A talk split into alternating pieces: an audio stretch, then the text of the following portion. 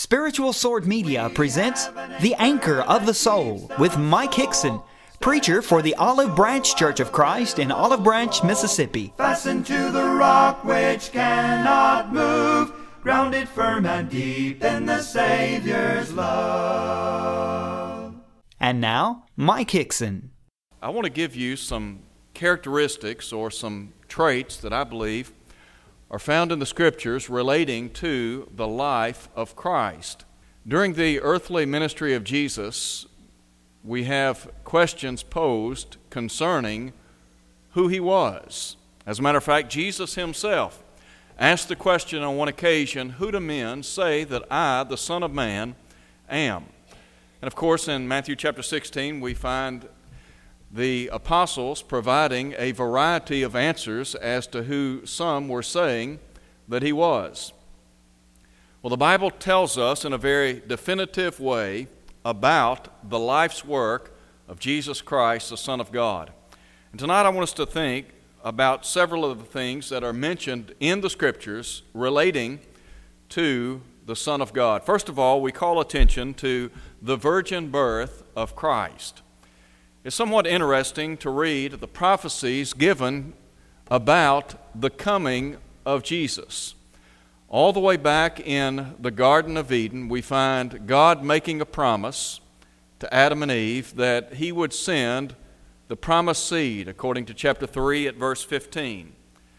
And then, going forward in time, we read about some of the inspired writers pointing people in the direction of the coming of God's only Son.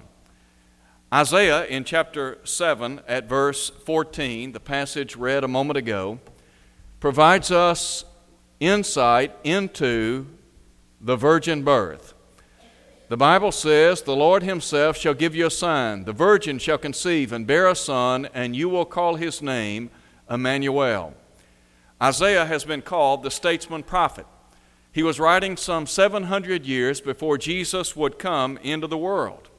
And yet, we pick up in the book of Matthew and we have the announcement about the coming of the Son of God, and specifically, an announcement relating to the virgin birth.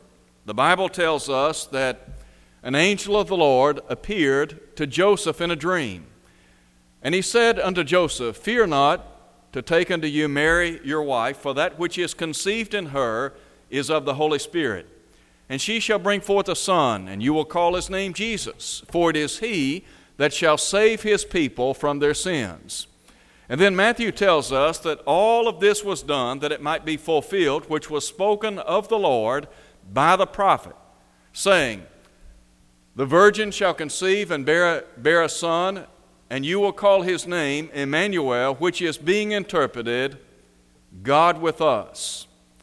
And so here we have this great announcement concerning the virgin birth of Jesus Christ. And Matthew makes the correlation to the prophecy that had been given some seven centuries earlier by Isaiah the prophet. Now, we also read of the advent of the Son of God, and that would have to do with his birth. The Bible tells us in the latter part of chapter 1 and then also in chapter 2 of the book of Matthew that Jesus was born in Bethlehem of Judea in the days of Herod the king.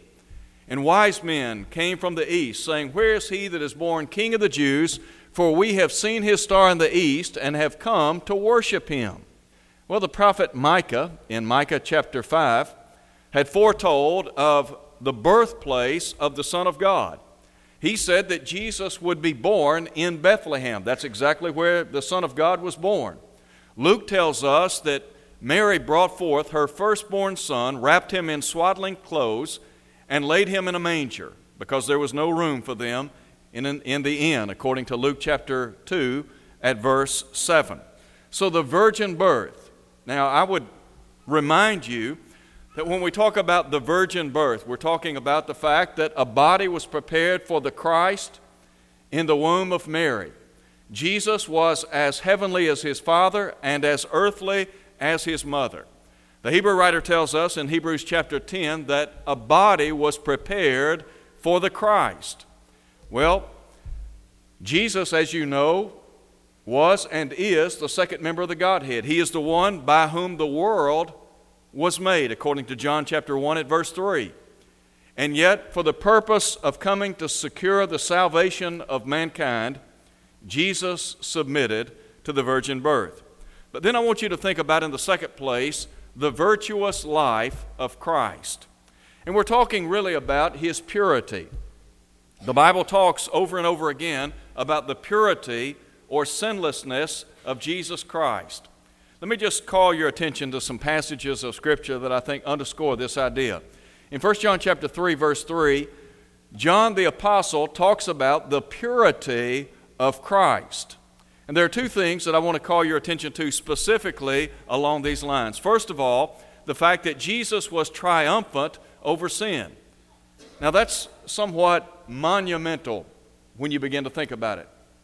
Can you imagine living a sinless life here upon this earth? A life above reproach, a life above sin. Well, that's what the Bible says concerning Christ. The Hebrew writer said in Hebrews chapter 7, verse 26, that Jesus is holy, harmless, undefiled, separate from sinners, made higher than the heavens. In Hebrews chapter 4, verse 15, the Bible says, We have not a high priest who cannot be touched with the feelings of our infirmities, but one who was tempted in all points like as we are, yet without sin. Jesus never said a cross word. He never uttered any kind of profanity. He, ne- he never said anything out of line that would bring reproach upon himself. Nor did he ever engage in any kind of conduct that would have been unbecoming of who he was. Never, never said anything wrong, never did anything wrong. He was sinless, he was pure. And so Peter tells us in 1 Peter chapter 2 at verse 21 that Christ also suffered for us, leaving us an example that we should follow in his steps, who did no sin, neither was guile or deceit found in his mouth. And so here the Apostle Peter is simply saying that Jesus Christ lived above sin. What a great compliment to the Son of God. No wonder John would say in John chapter 7 of his gospel that no man ever spoke like this man. When you look at the life and the deeds of the Son of God, you see somebody who was spotless, who was above reproach. And so we think about his virtuous life, but also not only was he triumphant over sin, the Bible tells us that he was triumphant over Satan. In Hebrews chapter 2 verse 14, the Hebrew writer said that Jesus Christ destroyed him who had he destroyed him who had the power of death, that is the devil. Back in Genesis chapter 3 at verse 15, we read about a prophecy concerning the coming of the Christ. And one of the things that was spelled out in Genesis chapter 3 was the fact that when Jesus died on Calvary's cross, he would deliver a death blow to Satan or to the devil. He would literally bruise his head. And that's exactly what happened. Paul said in Colossians chapter 2 that he spoiled principalities and powers. He made an open show of them, triumphing over them. And so Christ was triumphant over the devil. He destroyed the devil. Read the book of Revelation. When you read the 22 chapters of the book of Revelation, and bear in mind that God's people at that point in time in history were undergoing a siege of persecution. And really, as someone has said in times past, when you read the book of Revelation, you could simply conclude the book by saying this Thank God we won. Well, the book of Revelation is simply an affirmation that the devil will ultimately be destroyed. The devil and his cohorts are going to be destroyed, and that's really the theme of the book of Revelation. God will stand triumphant. God is triumphant. Jesus Christ, the Son of God, destroyed him who had the power of death, that is the devil. And then there's a third thing I would call your attention to as we think about the life of Christ. And this has to do with his vicarious death. What about the vicarious death of Christ? Well, we're talking about his pain primarily here, the fact that Jesus became our substitute on Calvary's cross. Two things involved as we think about the vicarious death of Christ. First, his body. Have you ever thought about the pain that Jesus experienced on our behalf? The Bible tells us, well, you can read Matthew, Mark, Luke, and John, and you can get a glimpse into the suffering that Jesus experienced during the trial. I think about individuals as they slapped the face of the Son of God, who cried out unto him, Prophesy, who is it that slapped you? They mocked and ridiculed the Son of God. The Bible tells us that they platted a crown of thorns and placed it upon his head, that they scourged him. The scourge was enough to kill a man, literally exposing the bones of an individual.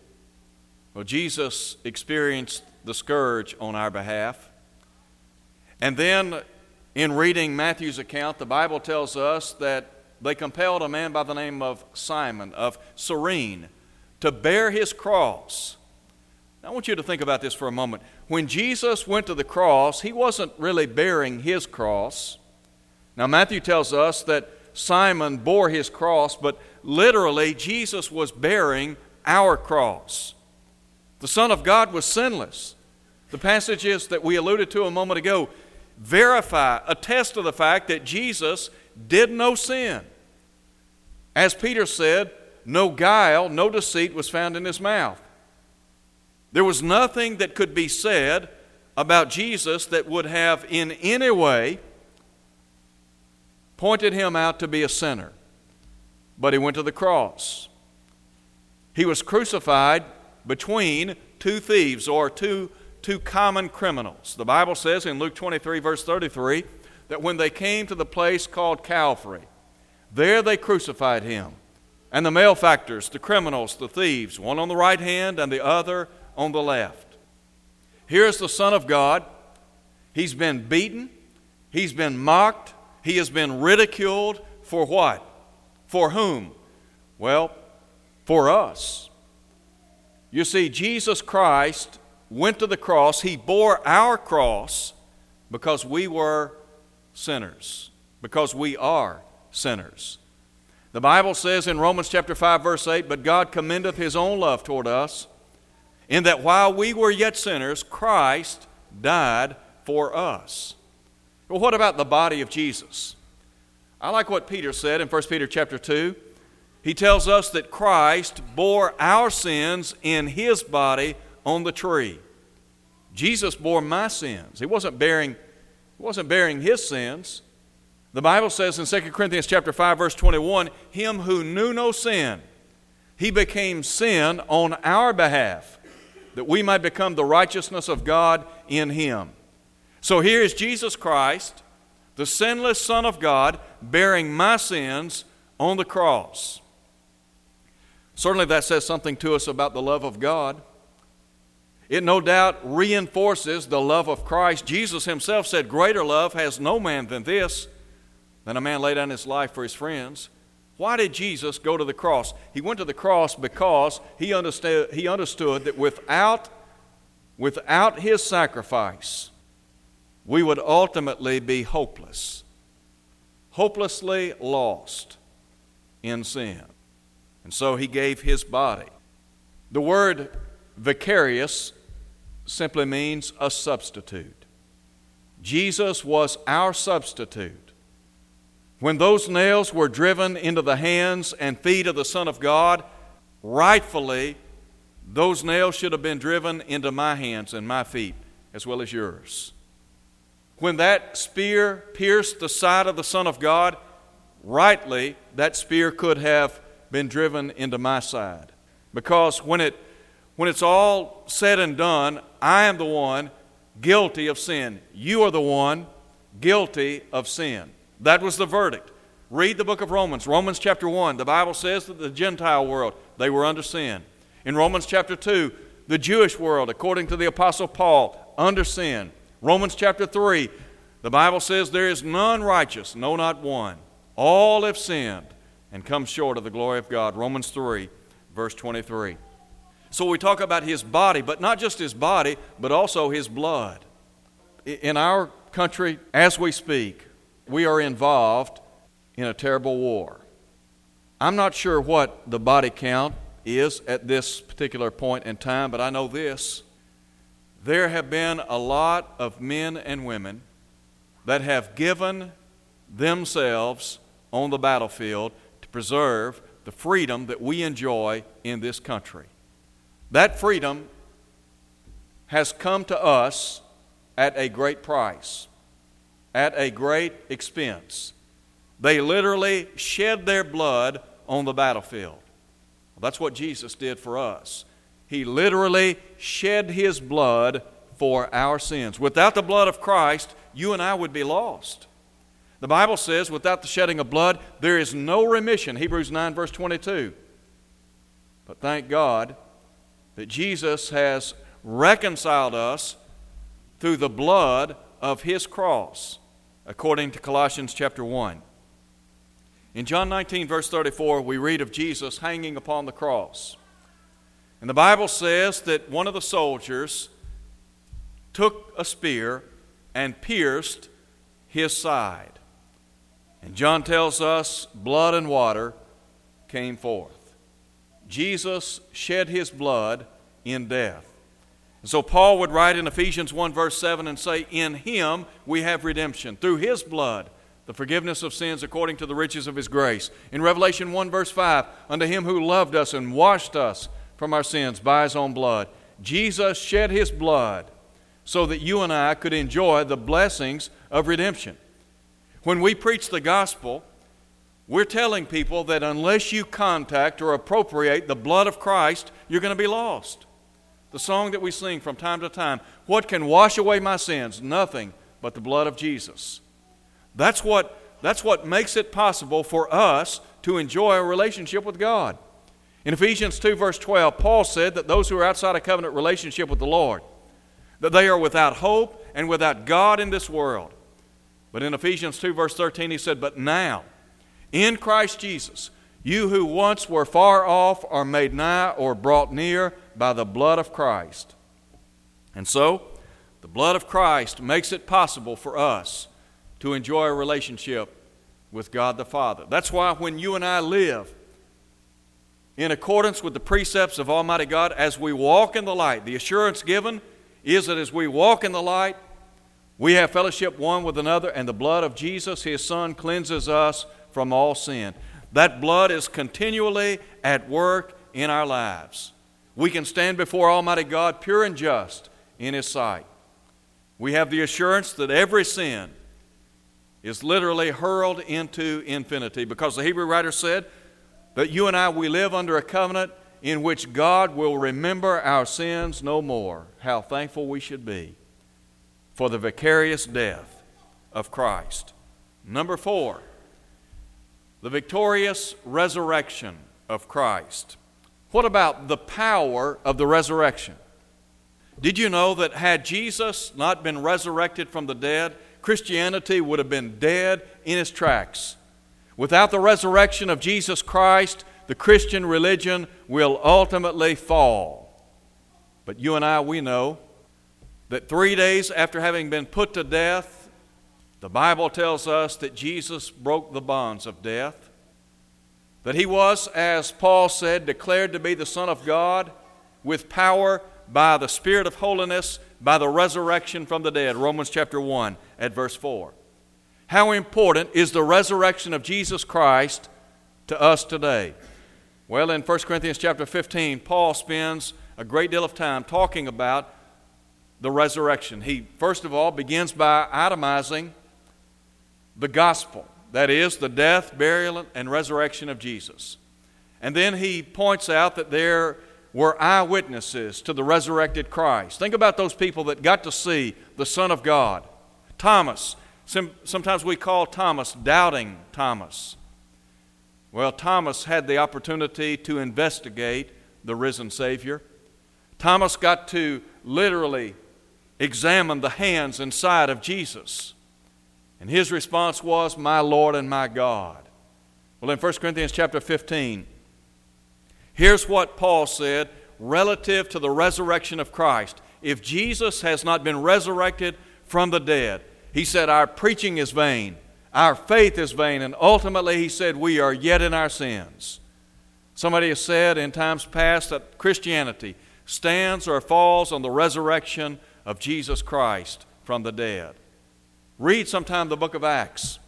The Bible says that Christ showed himself alive by many infallible or unmistakable proofs, being seen by them for 40 days.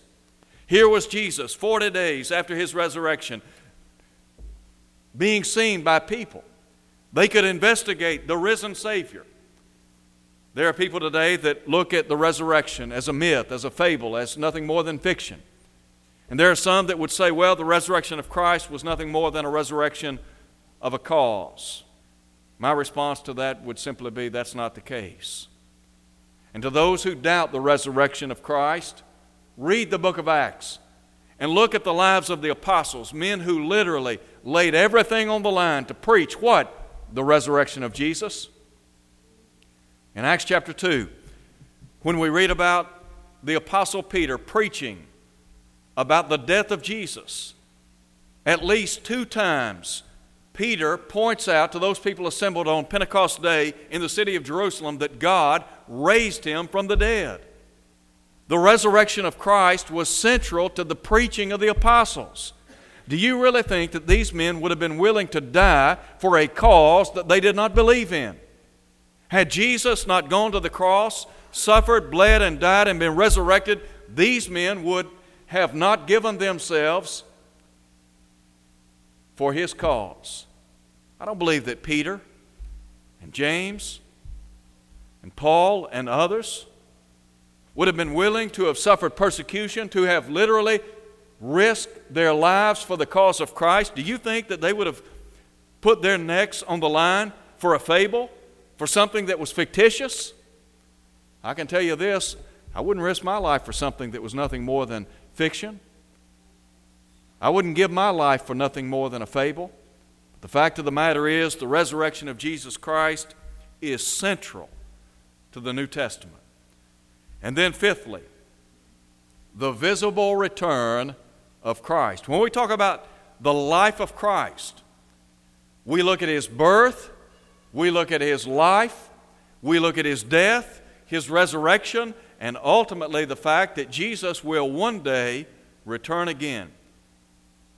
Investigate sometime the numerous references that set forth the fact that Jesus will one day return.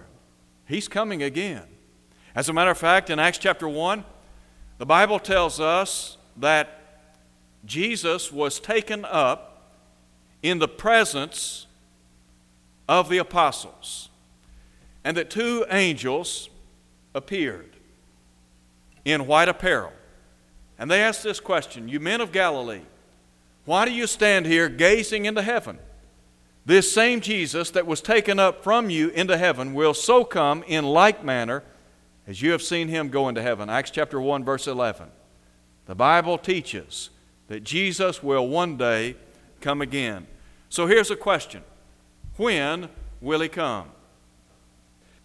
Matthew 24, verse 36 But of that day and hour no one knows, not even the angels of heaven, but my Father only. What was Jesus talking about? His second coming.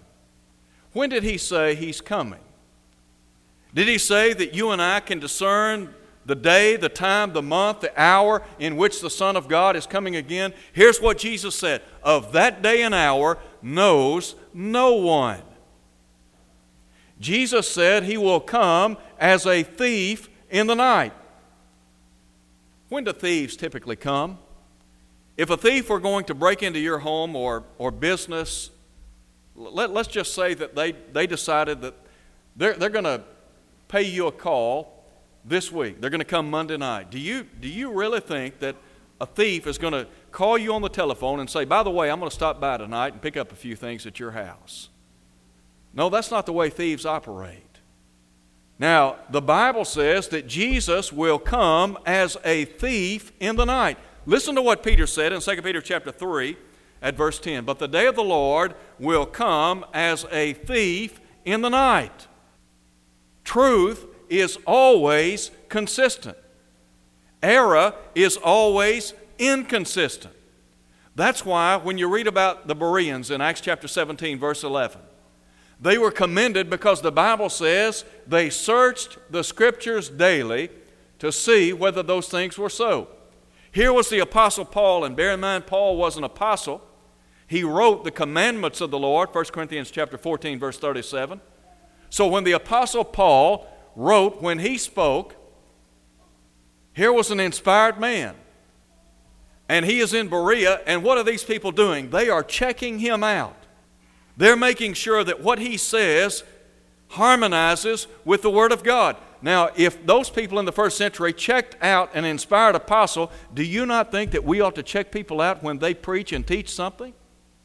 When somebody says they know when Jesus is coming again, you can just mark it down. That individual is a false teacher. He's a false prophet.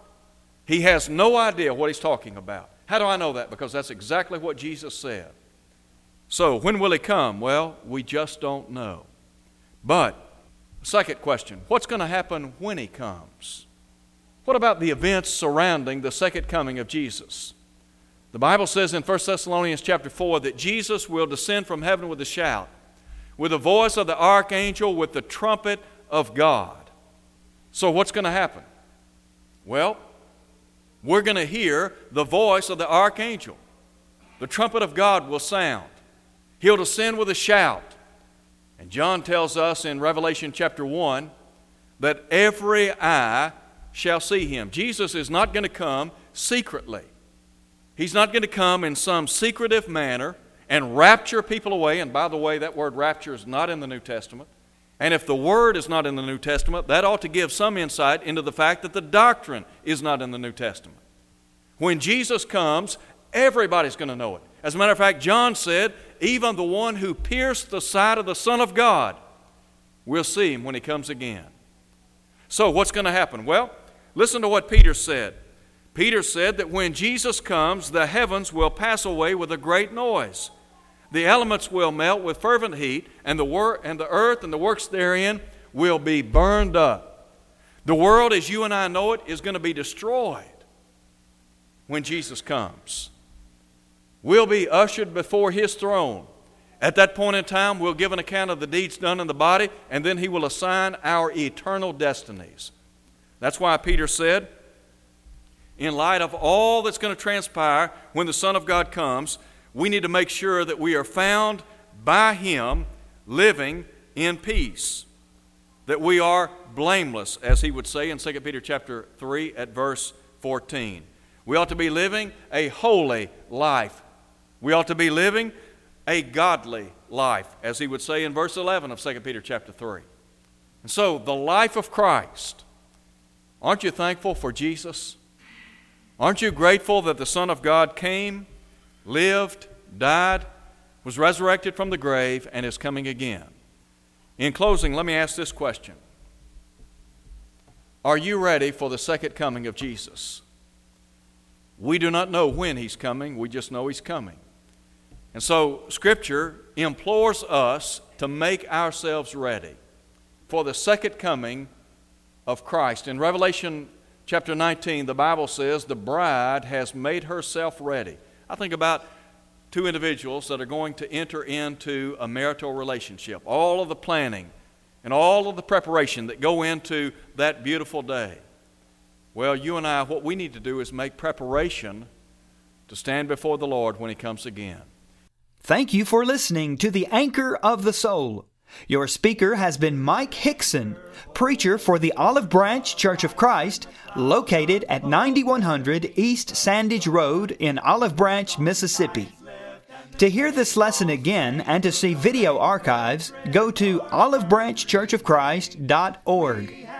Tune in next Sunday for more of the Anchor of the Soul. Fast and sure while the billows roll, fasten to the rock which cannot move grounded firm and deep in the Savior's love.